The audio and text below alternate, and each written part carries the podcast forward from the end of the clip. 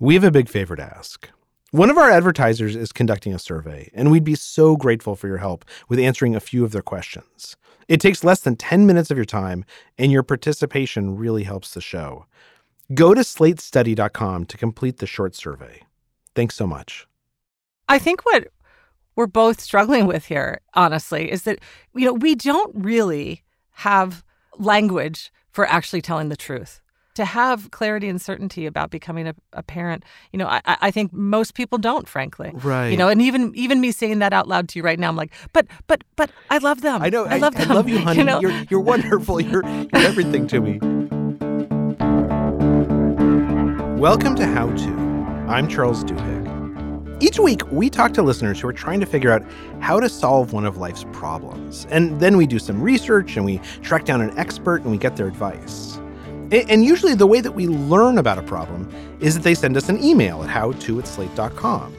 And in fact, that's how we heard from this week's listener, who had emailed us actually from halfway across the world. Wait, wait, let's see. Is it is it crazy early in the morning in Australia right now? Uh, yeah, I'm I'm in at the office at seven thirty, which is you know a bit early. This is Megan. She's a, a lawyer in Melbourne. She's 35 years old, married with no kids, which is actually why she's talking with me on Skype today. So I reached out to you really with a question of how one makes an irrevocable decision because my husband and I are now looking at having kids. There, there's definitely no going back once you decide to go down that path. It, eh, how long have you and your husband been married? Um, we've been married, what, four and a half years now? Okay. And we've been, you know, trying for, for a significant amount of time and and that's that hasn't worked naturally. So we're looking down the barrel of potentially some fairly invasive treatments and a lot of money and all of that. So so now that it hasn't happened naturally, now that you're at this place where you have to you have to make a proactive choice, how has your feelings about it changed? The lack of, I suppose, real hunger almost had me second guessing whether it's actually the right decision. I guess also just thinking maybe we could have a, a wonderful life without being parents. And is that really what we want? Deciding whether to have a baby is obviously one of the biggest choices anyone makes. But we found someone to help, I think. She's someone who's thought deeply about this and, and has confronted it herself. I'm Cheryl Strayed, the author of Wild and Tiny Beautiful Things and a couple of other books, and also the co host of the Dear Sugars podcast. I loved Dear Sugar, so I'm actually quietly fangirling insanely inside right now. well, in that case, we'll hear more from Cheryl after this quick break.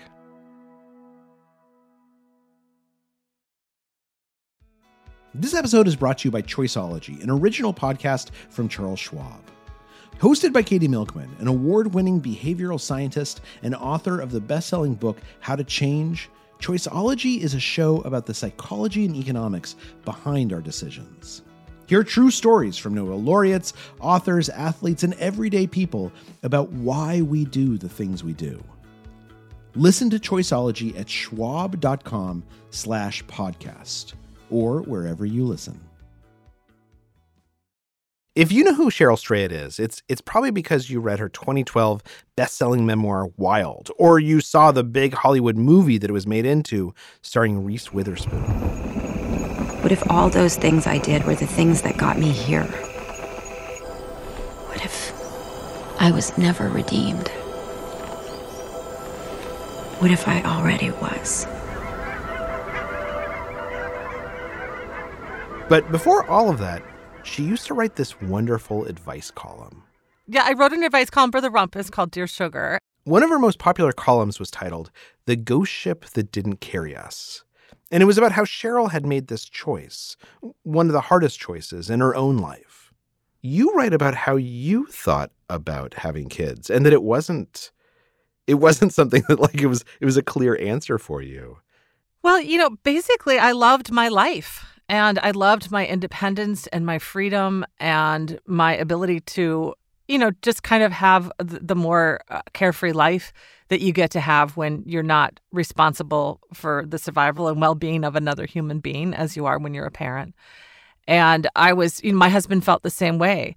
My husband's a documentary filmmaker. I'm a writer. I wasn't ever one of those people who felt like, you know, I will be completed uh, by motherhood. On the other hand, you know, I love those profound human experiences. And there's no question that by all accounts, having a child is a big experience and I didn't want to miss out on it. And so my husband and I went round and round.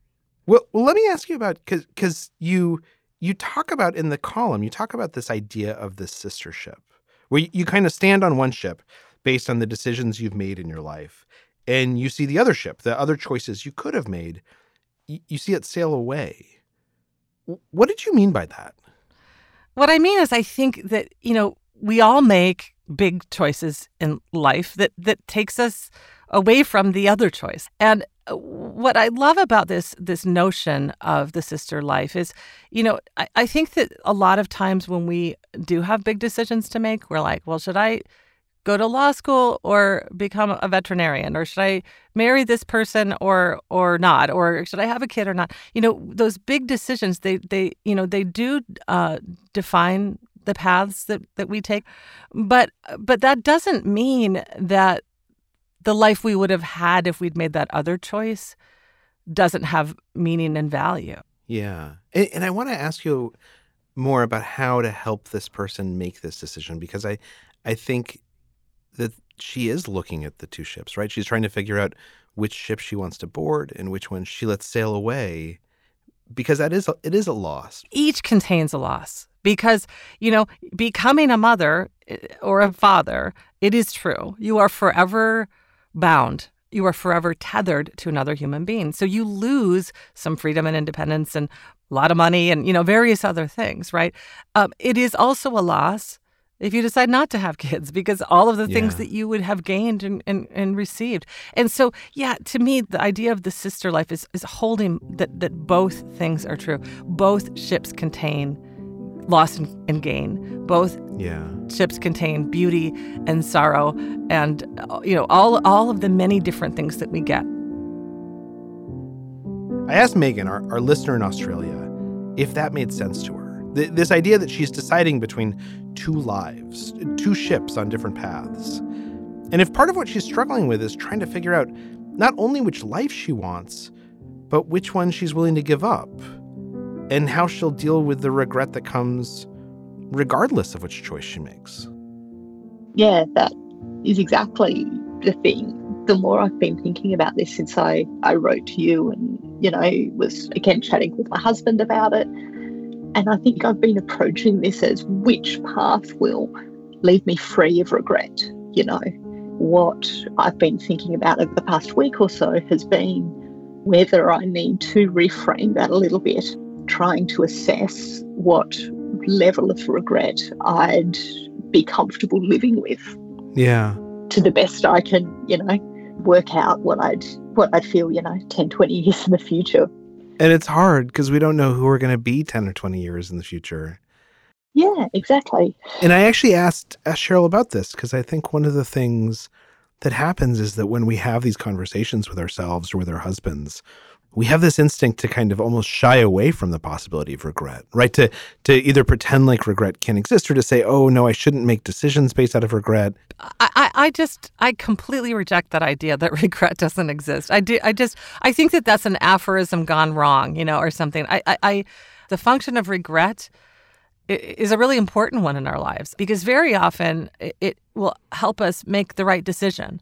And so, yeah. what I say instead of saying like, "Does it sound really fun to you to spend hours upon hours with a two-year-old?"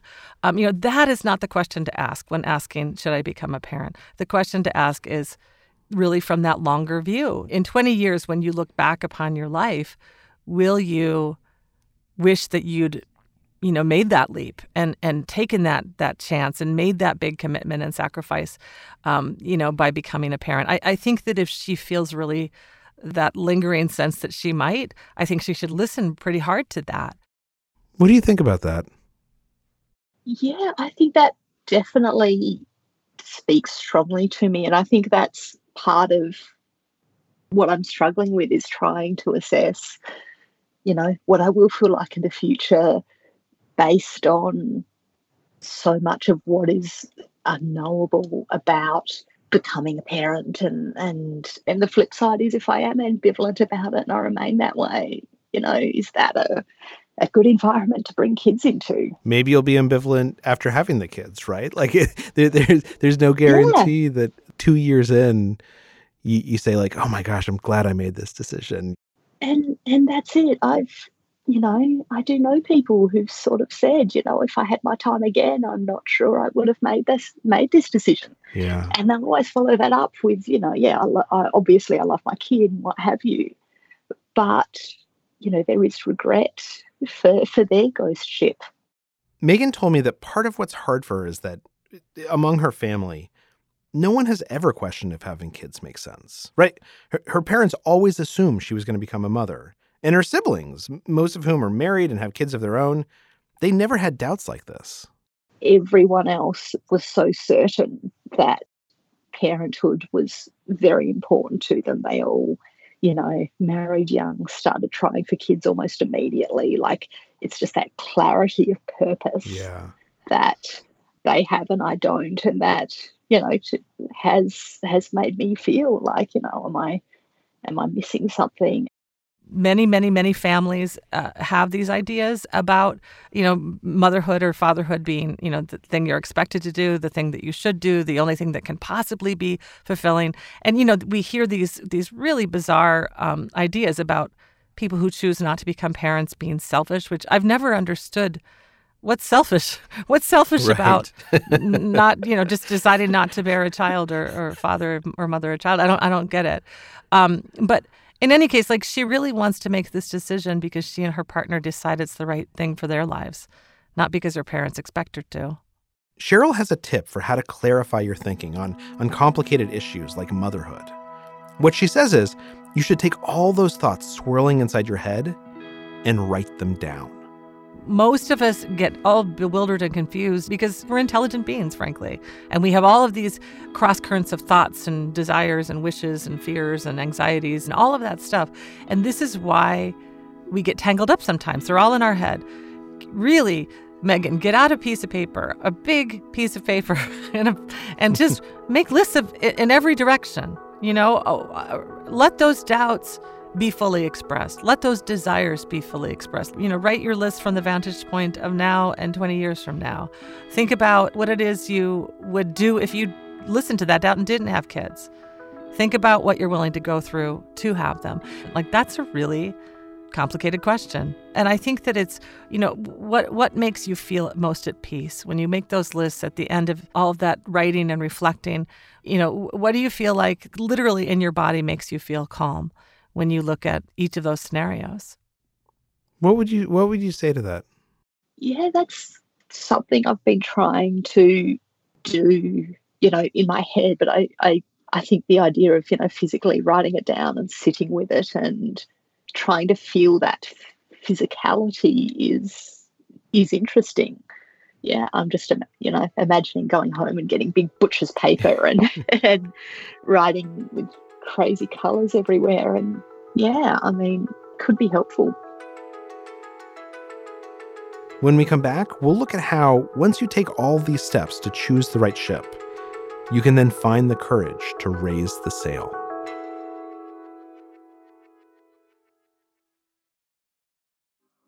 Apple Card is the perfect cashback rewards credit card you earn up to 3% daily cash on every purchase every day. That's 3% on your favorite products at Apple, 2% on all other Apple Card with Apple Pay purchases, and 1% on anything you buy with your titanium Apple Card or virtual card number. Visit apple.co slash card calculator to see how much you can earn. Apple Card issued by Goldman Sachs Bank USA, Salt Lake City branch. Subject to credit approval. Terms apply. This episode is brought to you by Defender. For those who embrace the impossible, the Defender 110 is up for the adventure. This iconic vehicle has been redefined with thoroughly modern design. The exterior is reimagined with compelling proportions and precise detailing, and the interior is built with robust materials and integrity. The Defender capability is legendary, whether you're facing off road challenges or harsh weather conditions. Built for the modern explorer, the Defender 110 lets you go further and do more. And cargo capacity means more room for your gear. To drive the Defender is to explore with greater confidence. Powerful innovations like the intuitive driver display and award winning infotainment system keep you connected. Innovative camera technologies deliver unobstructed views and effortless maneuvering. Ready for a wide range of adventures, the Defender family features the two door Defender 90, the Defender 110, and the Defender 130, which seats up to eight. A vehicle made to go further, the Defender 110. Learn more at LandRoverUSA.com forward slash Defender. This episode is brought to you by Choiceology, an original podcast from Charles Schwab. Choiceology is a show all about the psychology and economics behind our decisions. Each episode shares the latest research in behavioral science and dives into themes like can we learn to make smarter decisions and the power of do overs. The show is hosted by Katie Milkman.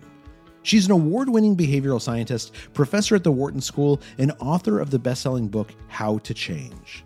In each episode, Katie talks to authors, historians, athletes, Nobel laureates, and everyday people about why we make irrational choices and how we can make better ones to avoid costly mistakes. Listen and subscribe at schwab.com slash podcast or find it wherever you listen. In the column that Cheryl wrote a number of years ago about deciding to have a baby, she talks about this idea of how to look at our lives from a distance. Okay, do you want me to read it? Yeah, go for it. Dear Undecided, there's a poem I love by Thomas Tranströmer called The Blue House. I think of it every time I consider questions such as yours about the irrevocable choices we make. The poem is narrated by a man who is standing in the woods near his house. When he looks at his house from this vantage point, he observes that it's as if he's just died, and he is now seeing the house from a new angle. Every life, Tranströmer writes, has a sister ship, one that follows quite another route than the one we ended up taking. We want it to be otherwise, but it cannot be. The people we might have been live a different phantom life than the people we are. And so the question is who do you intend to be? For Cheryl, she and her husband eventually decided to be parents. You know, we we decided to just do it. Like we I got pregnant and all through my pregnancy I felt like I was like the world's worst pregnant lady because you know people would be like you know I got an ultrasound and and I heard the heartbeat and I burst into tears and I was like wow like I found it scientifically interesting that I had a human growing inside of me but I was mostly thinking like I really hope this works out. I really hope that I love this baby because you know this is probably going to be uh, you know it's it's going to be a big sacrifice. Yeah. You, you keep the baby whether you love it or not. I know. And we were like we sure hope we like this little fella. And you know what happened is we did. A lot. A lot a lot a lot. Like you know i i was you know the the main emotion i felt in the first week of my son's life was was honestly this just this deep, profound gratitude that I had fallen on the side of the fence that was yes, because I realized, wow, you know, it is true that it's an enormous sacrifice, and in fact, way more enormous than I could imagine before I became a mom. But what what also is true is that big love, way more than I could have imagined. But there is another there's another situation, which is actually kind of more my situation, right? Which is very much like you. When my wife and I were trying to decide whether to have kids, um, we were on the fence, and and we came down on the same side you did, which is to to have children. And, and let me preface this by saying I love my children. I love having children, but I also honestly think I would be just as happy without children. Like I, I look at the other ship, and and it's not a ship that sailed off to the horizon where I can't I can't imagine not having these kids in my life the way that you describe and that I think my wife would describe our children. It's actually kind of a little bit of a different experience, which is I love them and I'm so glad we had them. But the sister ship is actually like it's it's right across the bay. Like I I, I, I, I could be on that ship and I think be Mhm. just as happy as on this ship. But you know, I, I'm curious about what you're saying because I, I, on one hand, I know what you mean. I mean, I, I share that feeling that you have. You know, as much as I say, I, you know, I, I feel so grateful that I decided to become a mother, and that is true. Um, it doesn't mean that I don't think that I would have a happy, fulfilled life without them. I just think, wow, what you know, the gifts that they, the gifts that are that ended up being on this mothership, if you will, um, seem to me greater for me in my life than what that what I would have um, found, you know, if I hadn't had them. And what I'm curious about with you is, are they really the same to you? Are they really equal to you? I don't know. I think it's a really hard question. And honestly, it, it actually does cause me not a little bit of turmoil because I, I I think you're right. I think on one hand, I am so glad we had children because I think it it makes me a less selfish person. It makes me a better person. I love ha- I love spending time with my kids in general, but I actually don't love spending time the same way my wife does, to be honest. Right. And I see the other ship and I think actually there is this important work that I probably would have done that I won't because I have kids. So you feel in some ways like like you've squandered a certain aspect of yourself during these years of your prime that you might not have if you'd Yeah, and and Yeah. certainly I have also gained something, right? But it's Mhm. but I feel like some so many times, and I think this actually gets to our caller. So many times when we talk about parenthood, we talk about it in this almost binary way, where it, it's a tough decision, and then you make it, and then e- everyone's glad that they had kids. And at least in my experience, it's actually not like that. Yeah, no. For, I, think I think what we're both struggling with here, honestly, is that you know we don't really have language for actually telling the truth a- about mm. things like parenting.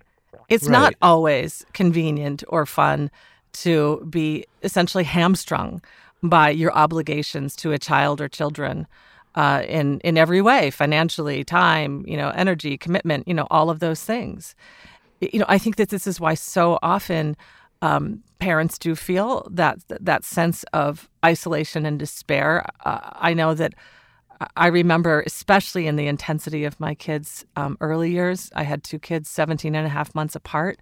So I had two babies and then two toddlers. Wow. And, you know, I wrote Wild in a state of, of basically fear and despair because I, I really thought, you know, I, how, how will I ever do this? Because I, I mean, I hadn't even slept through the night for more than two years. Yeah. And I love them beyond measure. And they are genuinely like they're the best things I've ever done. I say that without question. But man, I miss spending Sundays just reading the New York Times while lounging on the couch. Yeah, it's true. Those are good I never got that back. I never got that back. I really miss it. I really miss it. Sometimes I think just maybe I should have put that like more prominently on that list when I was thinking which way to go. when we're old and decrepit and our children won't call us on Sunday, that's when we're going to be able to read the paper. Exactly.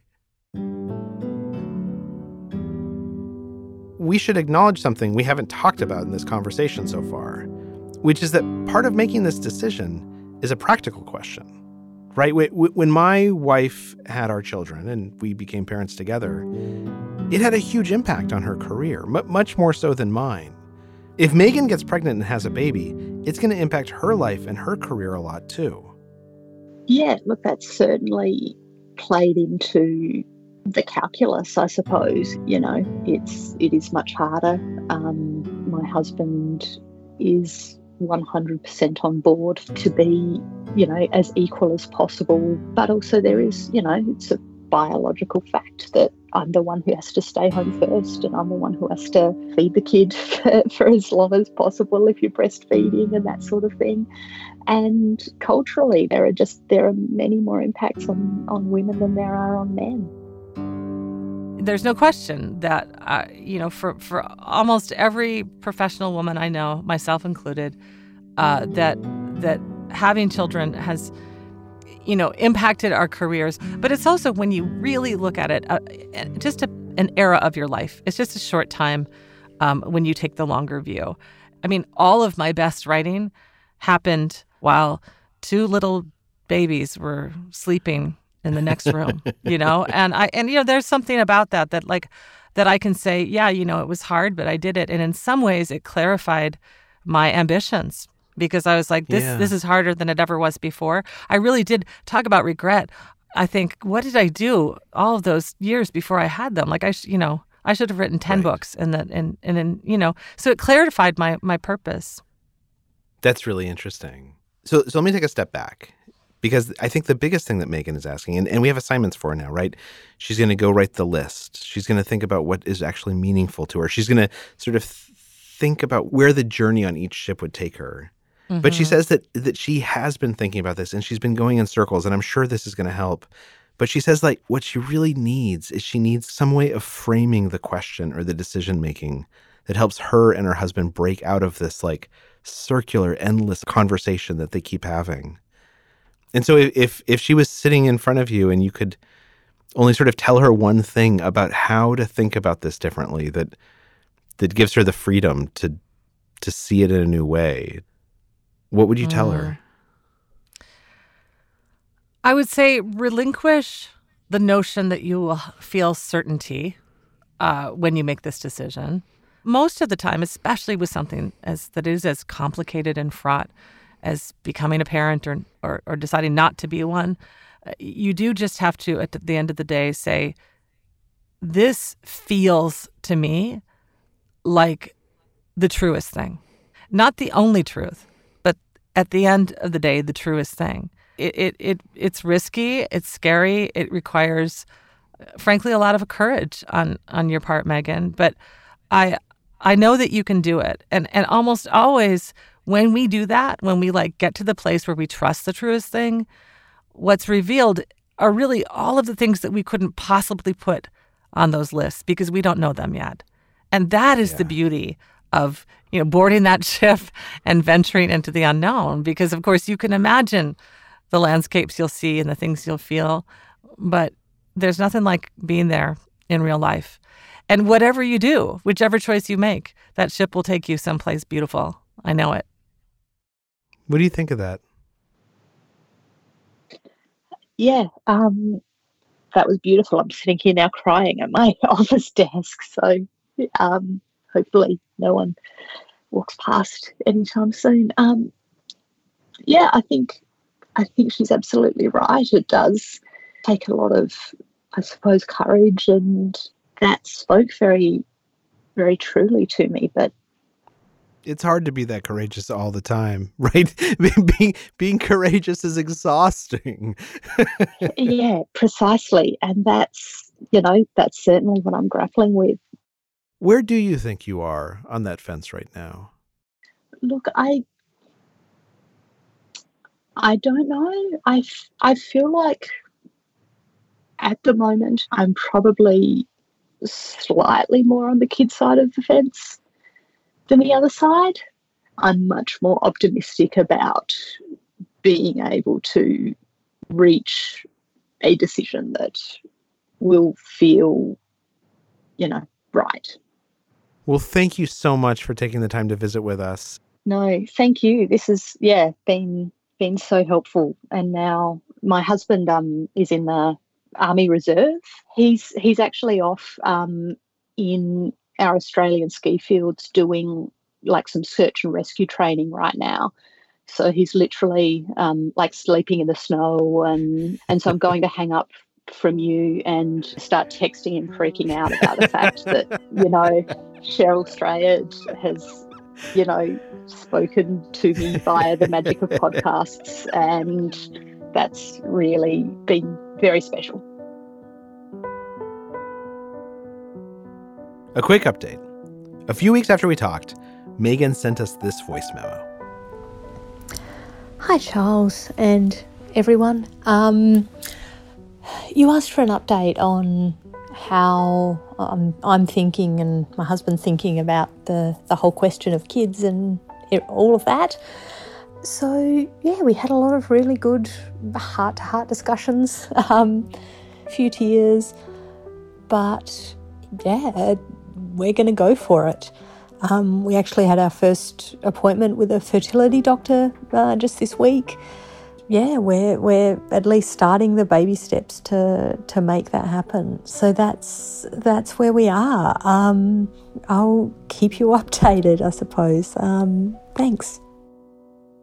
Megan, we wish you and your husband all the luck in the world. Thank you so much for sharing your story with us. And thanks to Cheryl Strayed for her heartfelt advice and beautiful, beautiful writing. Make sure to look for Cheryl's books, including her latest one, Brave Enough. And one more quick note um, before we sign off, just in case my children ever do listen to this podcast. I love you guys so much, and having you was the best choice I ever, ever made.